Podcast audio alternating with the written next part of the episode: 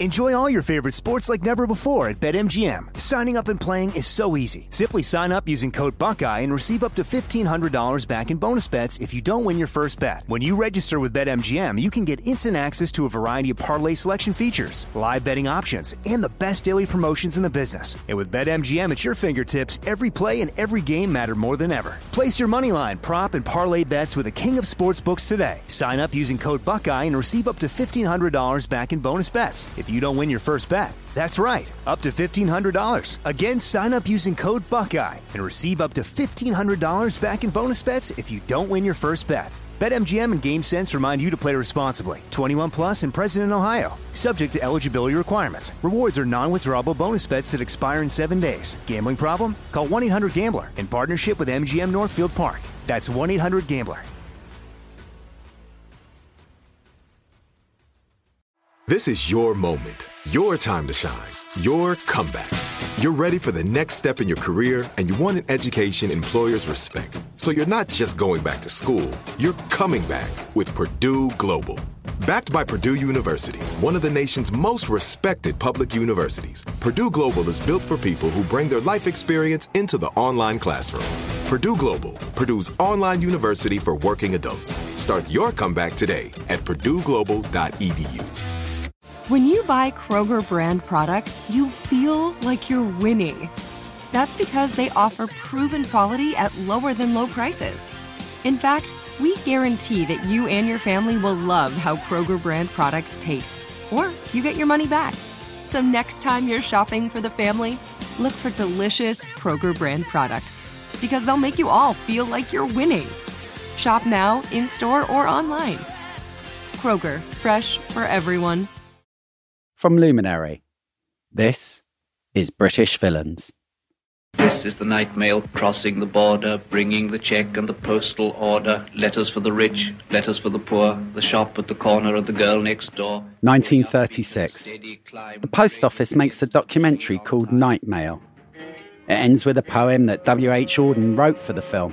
Shoveling white steam over her shoulder, snorting noisily as she passes silent miles of wind-bent. The film's about trains running from London to Glasgow and back again. The same trains that were targeted in the Great Train Robbery. There's letters of thanks, letters from banks, letters of joy from the girl and the boy, receipted bills and invitations to inspect new stock or to visit relations. Of course, Auden didn't mention in his poem there were bags of cash on board these trains. But less than 30 years later, a crew of thieves are about to stage the largest robbery in British history. I'm William Green, and this is British Villains. Today, we're finally going to hear how the robbery played out, the plan, the event, the inevitable slip ups, and the moment when the whole job almost went tits up.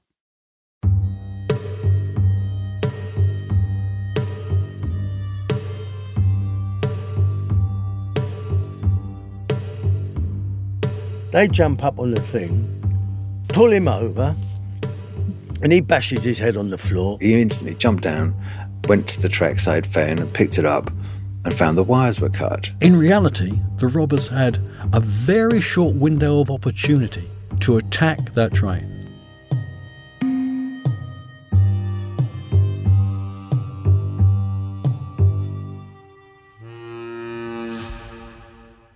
This is the actual timing of the event. This is my dad, Derek Glass. More from him later. The way he done it by using his initiative. Tommy Wisbey's daughter, Marilyn. The train's coming down the track. Nick Russell Pavier, author of The Great Train Robbery, Crime of the Century. Now, if the signalman had responded promptly, the whole thing would have been scuppered. Graham Satchwell, former detective, chief superintendent. All I knew it was going to be big. They said, this is a big one.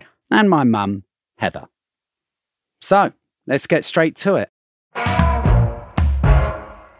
It's August 8th in the wee hours of the morning. Tucked away in the quaint English countryside, you'll find a small village called Ledburn. Just outside Ledburn, there's a railway bridge called Bridego Bridge. And soon, a Royal Mail train will stop on that bridge, with a locomotive up front, 12 carriages behind, and 72 postal workers sorting mail. But let's focus our attention on the second coach from the engine, the high value package, or the HVP. The HVP, bags full of cash, unguarded, no alarms. I mean, for fuck's sake, it's asking to be robbed. Got the farm. Right. They've got the lorries. Yeah. We've got the uniform. Let's review that itinerary. One Austin dropside lorry, two Land Rovers, multiple hacksaw blades, wire cutters, bolt cutters, balaclavas, stocking masks, and two black leather gloves. We've got the artillery with Right, us. right. And we've got the brain surgeons. Right. Right. We've got our job to do, Right. and they've got their job to do. Right. He means each member of the crew has his instructions, and they've rehearsed this to exhaustion. Some will stop the train, some are serving as muscle, someone will uncouple the HVP carriage so they can drive it to the bridge for unloading. Easy peasy if you stick to the plan.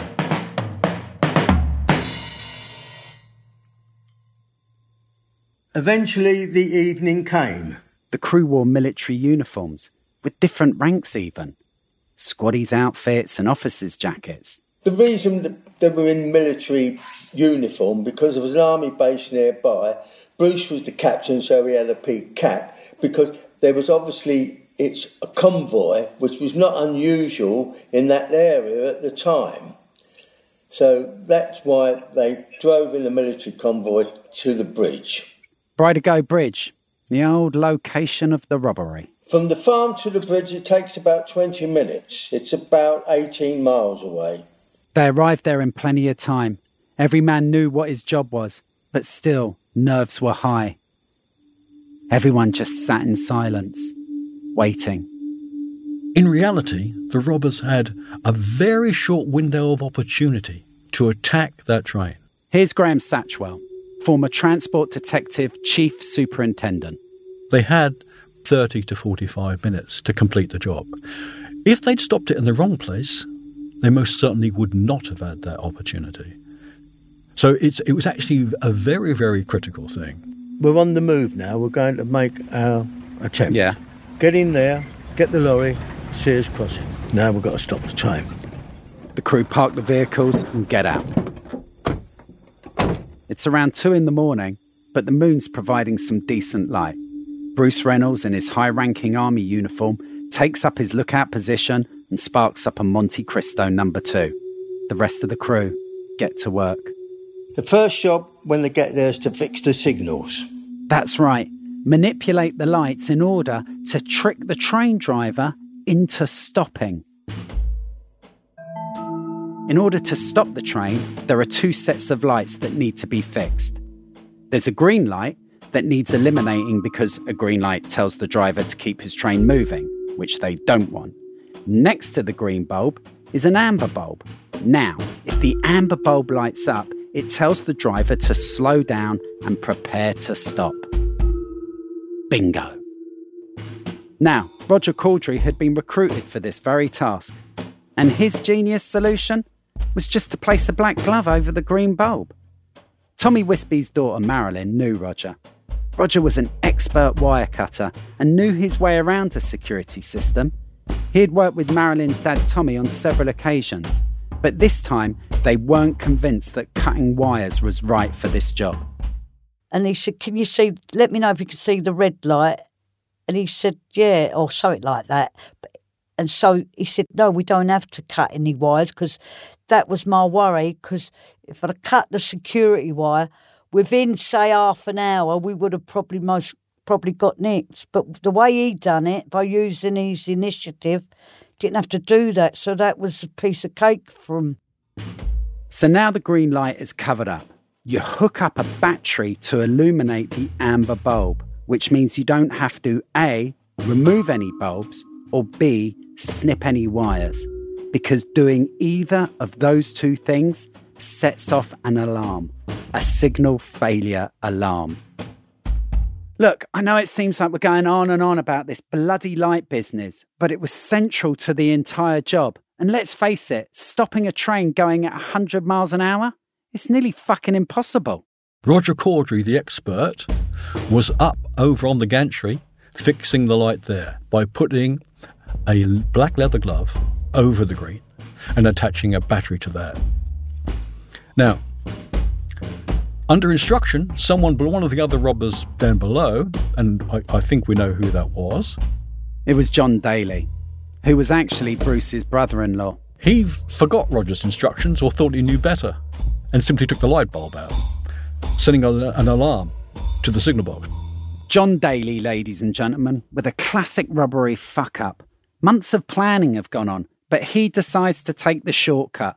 Just before the train arrives, Daly forgets the glove trick and just unscrews the bulb. Nice one, John.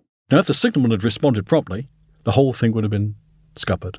Except my dad says. That's a lot of old bollocks. Cordrey was doing the job perfectly. He knows what he's doing. Daly had no idea. Now, waffling, we're dealing with the facts. I know the truth. Who was there and what they did. Remember, Cordrey is an expert. He's done this before because he did it on the Brighton to Victoria line with Tommy Wisbey. So when he was doing the light job, the rest of them were cutting the phone wires, so there was no reason for Daly to get involved. He knew nothing about the electrics. Cordy knew what he had to do because he's done it before. And you can't take a bulb out. If you do, you send a signal to the signal box. And there, there will be a problem. You know, obviously they would send someone immediately there because danger. So, according to my dad, everyone is just doing what they have rehearsed. The crew crouch on either side of the tracks, hiding in the shadows. Shortly before 3 a.m., Reynolds raises his binoculars. Bruce heard the train coming. It stopped at the red lights. And he said, Now we're in business. Let's go. On the train, everything appears calm. A man named Jack Mills is driving the locomotive. He sees the amber light ahead and slows the train down to a stop. Mills is the driver of the train and he has an assistant. I don't know what they call him, a stoker. He said, We'll find out what's happening. He goes down to go down to the phone box on the track, which there was always where the signal. The actual term is a fireman, not a stoker. The bloke's name was David Whitby. So, back to the events. Procedure was to wait a certain amount of minutes before making a phone call to the signal guard. But Whitby was an impatient young man. He didn't like to wait. He climbed down from the train and walked to the trackside phone. He picked up the phone and discovered that the wires had been cut and the phone line was dead. He rushed back to inform Jack Mills. As he's rushing back to the engine, he spots a bloke in worker's overalls. He assumes that he must be somebody doing maintenance work and therefore might have some information regarding the signal issue. He saw Buster, he said, What's up, mate? And Buster said, Come here, I'll show you. And then clipped him round there, tied him up, and then left him. Mother's Day is coming, and mom doesn't want flowers. She wants a cocktail. Here's a hint get mom Bartesian. It's the countertop cocktail maker that creates your choice of over 60 premium cocktails in less than 30 seconds, each at the touch of a button. Flowers die. Happy hour comes back every day. So get mom the machine that makes amazing cocktails with real fruit juices and craft bitters. Best of all, get $50 off a Bartesian premium cocktail maker with the purchase of one pack of cocktail capsules. So, instead of getting mom a reason to fill a flower vase with water, get mom the easiest, fastest way to fill her glass with the floral notes of gin. The best cocktails are premium cocktails, and the best day to get it for mom is Mother's Day, because you can get $50 off now for a limited time. Visit B-A-R-T-E-S-I-A-N dot com backslash mother to get the best premium cocktail maker for mom at the best price for you. Bartesian, premium cocktails on demand. Enjoy all your favorite sports like never before at BetMGM. Signing up and playing is so easy. Simply sign up using code Buckeye and receive up to $1,500 back in bonus bets if you don't win your first bet. When you register with BetMGM, you can get instant access to a variety of parlay selection features, live betting options, and the best daily promotions in the business. And with BetMGM at your fingertips, every play and every game matter more than ever. Place your moneyline, prop, and parlay bets with the king of sportsbooks today. Sign up using code Buckeye and receive up to $1,500 back in bonus bets. If you don't win your first bet. That's right, up to $1,500. Again, sign up using code Buckeye and receive up to $1,500 back in bonus bets if you don't win your first bet. BetMGM and GameSense remind you to play responsibly. 21 plus and present in Ohio, subject to eligibility requirements. Rewards are non-withdrawable bonus bets that expire in seven days. Gambling problem? Call 1-800-GAMBLER in partnership with MGM Northfield Park. That's 1-800-GAMBLER. Okay, we're at the moment in the proceedings that has fueled both sides of the argument concerning the robbery. Remember, theft is stealing stuff without any violence, and robbery is stealing using force and intimidation. Well, this event is about to become the latter, and that set the tone for how the robbers would be treated by the general public, the tabloid media, and most importantly, the courts. This picking of sides continues to this day. It appears that Nick Russell Pavier sits on the side that chooses to label the robbery as simply a violent and terrifying event. The next thing Jack Mills knew is that he heard somebody coming up the steps of the locomotive of the engine and um, assumed it to be a Whitby turned and saw a guy in a black balaclava helmet. Obviously, he knew there was something up. What he didn't know is there were 16 other guys, so he sort of thought, right, well, I'm going to get this guy off my train. he was a pretty sort of brave bloke, really, and he started grappling with this bloke who was trying to enter his his cab, and there was a bit of a tussle going on. Um, and as he was sort of grappling with this guy on one side, there are two doors either side of the cab.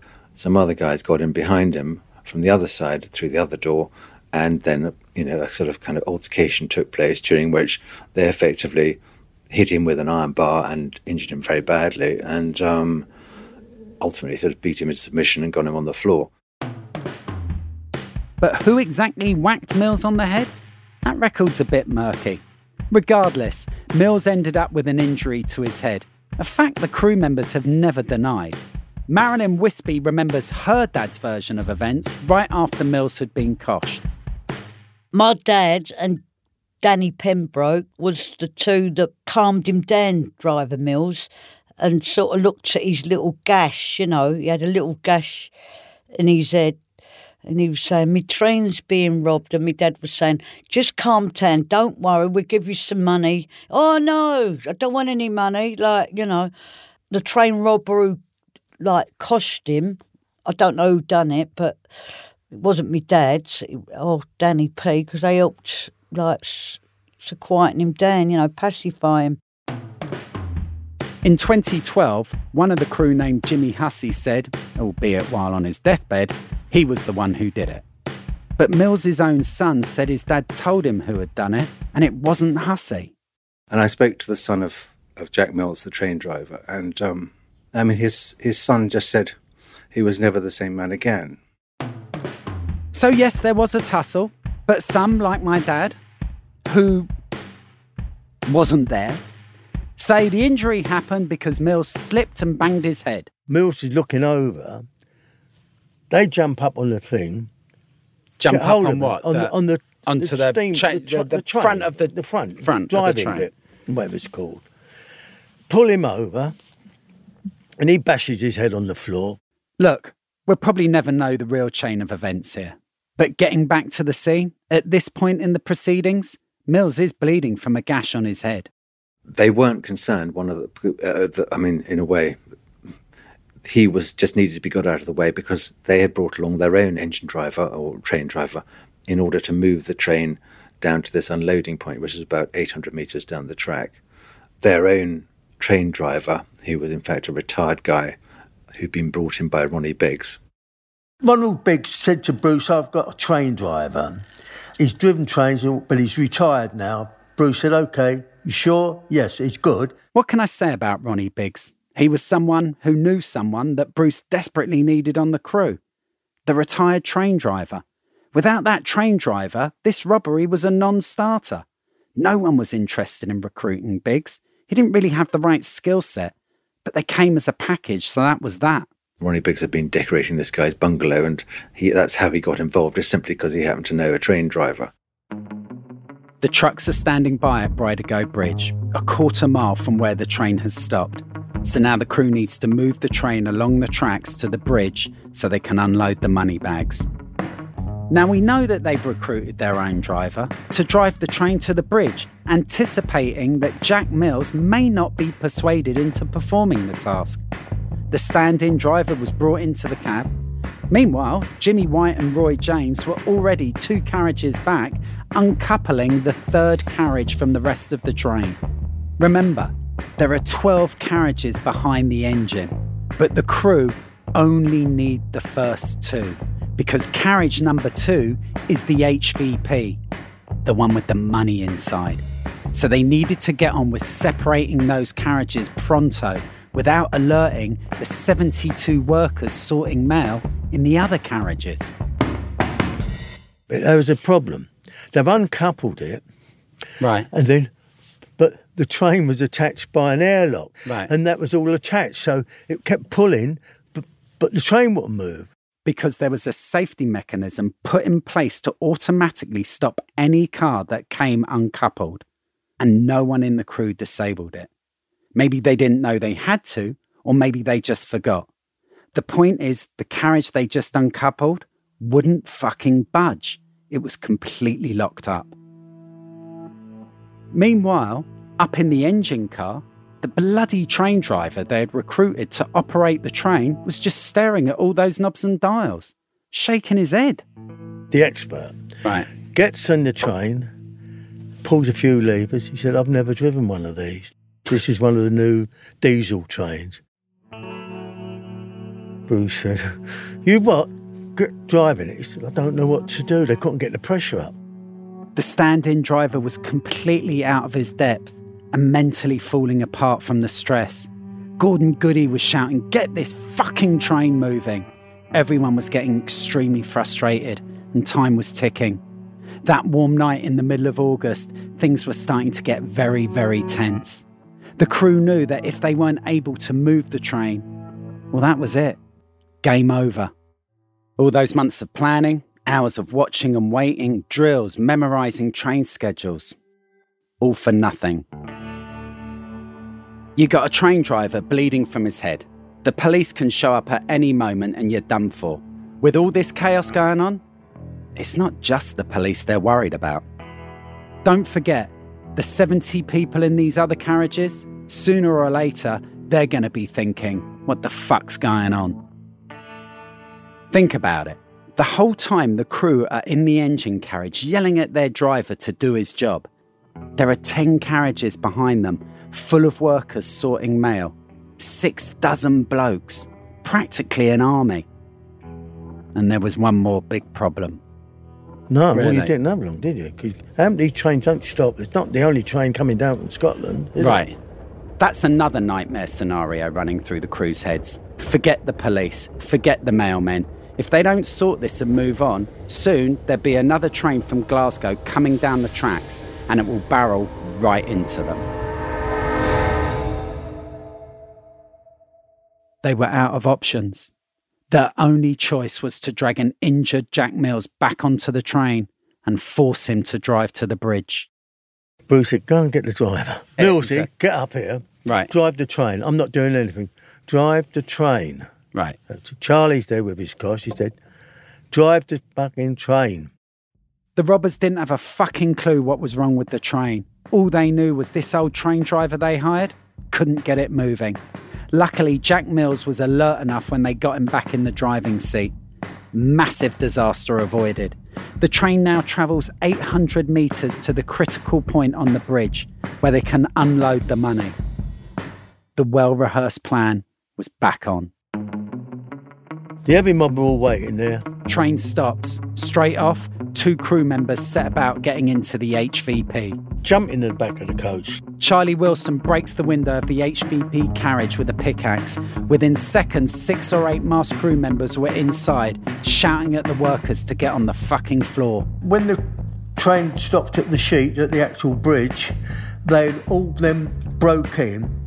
And that's the first time the, the, the post office workers knew that there was a problem because they were screaming and breaking the doors down and the glass saying, Get the guns, get the guns. Of course, we know there weren't any guns, but imagine it. You're at work and the door suddenly flies open and a load of blokes in masks charge in shouting. It must have been terrifying. start pulling it apart and attacking them. So they're all lying on the floor now.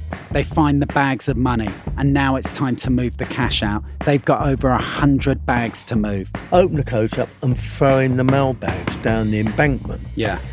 And now there's a line of men, Yeah. and they're throwing all these bags, and they weigh nearly a hundred weight each. For, Really? Yeah, full up the money.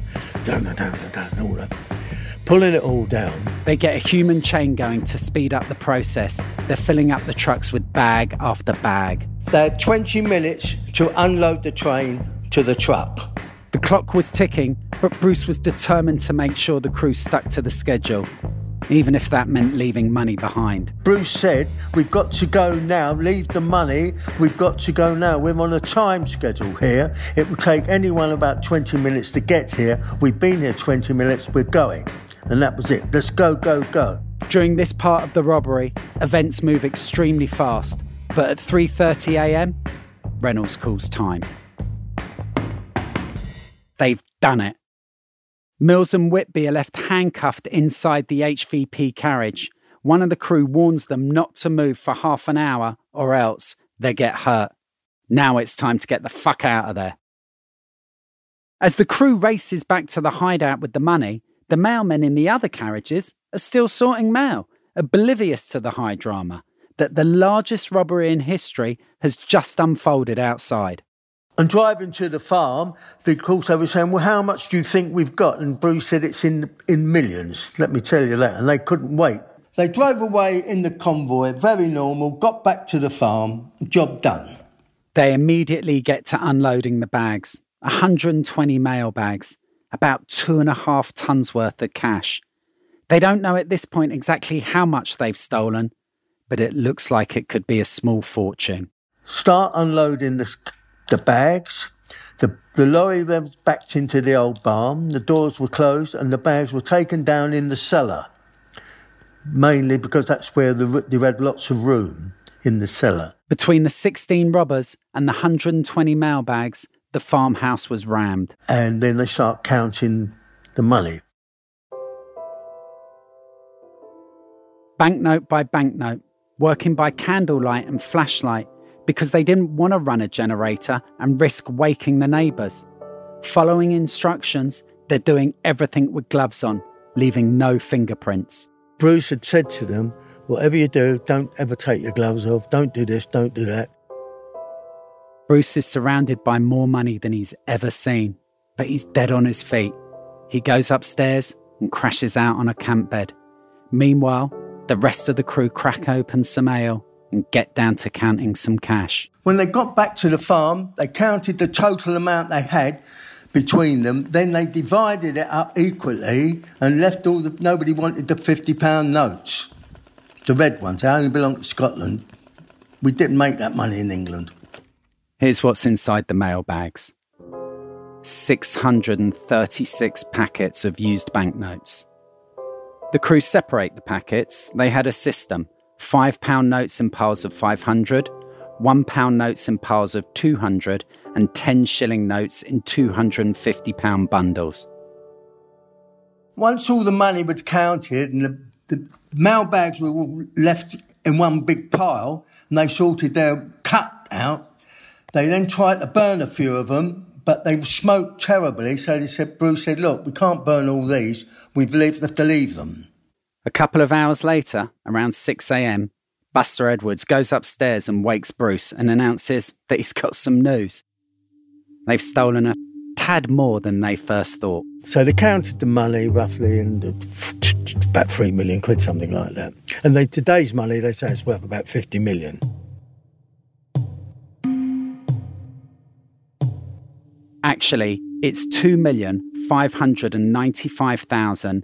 Hundred and ninety-seven pounds and ten shillings, according to the official record. Over 80 million in today's dollars.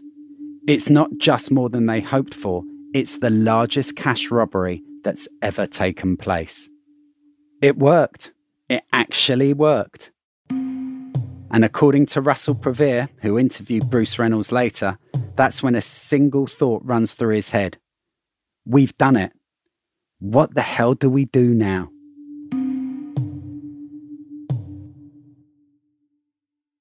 Anyway, I'm going to let my mum have the last word. The main memory I have of Buster coming to our house, and on top of the car was a suitcase, and there was money hanging out of it. And they drove to our house like that. That's next time on British Villains.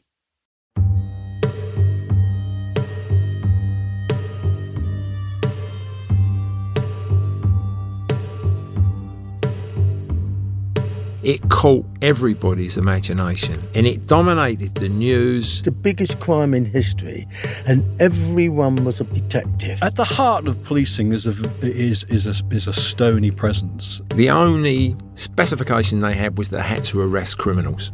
That was it. And they had to do it whichever way they could.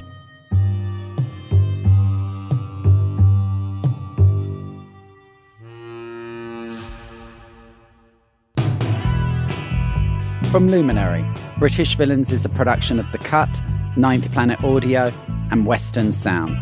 Executive producers are William Green, Erin Ginsberg, Jimmy Miller, Hans Sarni, and Ben Adair. The show was written by Rosecrans Baldwin and Vanessa Sadler. Nick Reynolds and Edward Rose composed the theme. Music by Michael Cruz. Producers include Christina Moore, Annette Runhell, and Stephanie Aguilar. The show was sound designed and engineered by Dan Leone. Up next, episode 7 Best Laid Plan.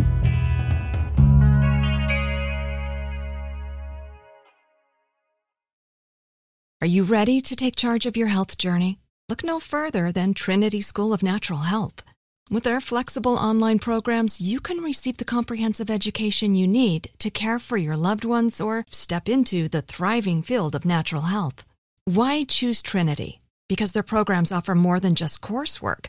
You'll interact with experienced instructors, connect with like minded peers, and even participate in optional live events to hone your skills. If you've ever thought about becoming a certified natural health professional, the CNHP program at Trinity School of Natural Health is the perfect certification course. You'll equip yourself with the knowledge and skills to make a real difference in the lives of others. Turn your passion for natural health into a rewarding career. Visit trinityschool.org today to learn more about the Certified Natural Health Professional Certification Program. Go to trinityschool.org. That's trinityschool.org. Trinity School of Natural Health. Transform your life, transform the world. Lucky Land Casino asking people what's the weirdest place you've gotten lucky? Lucky? In line at the deli, I guess? Aha, in my dentist's office. More than once, actually. Do I have to say? Yes, you do. In the car before my kids' PTA meeting. Really? Yes. Excuse me, what's the weirdest place you've gotten lucky? I never win and tell. Well, there you have it. You can get lucky anywhere playing at LuckyLandSlots.com. Play for free right now. Are you feeling lucky? No purchase necessary. Void where prohibited by law. 18 plus. Terms and conditions apply. See website for details.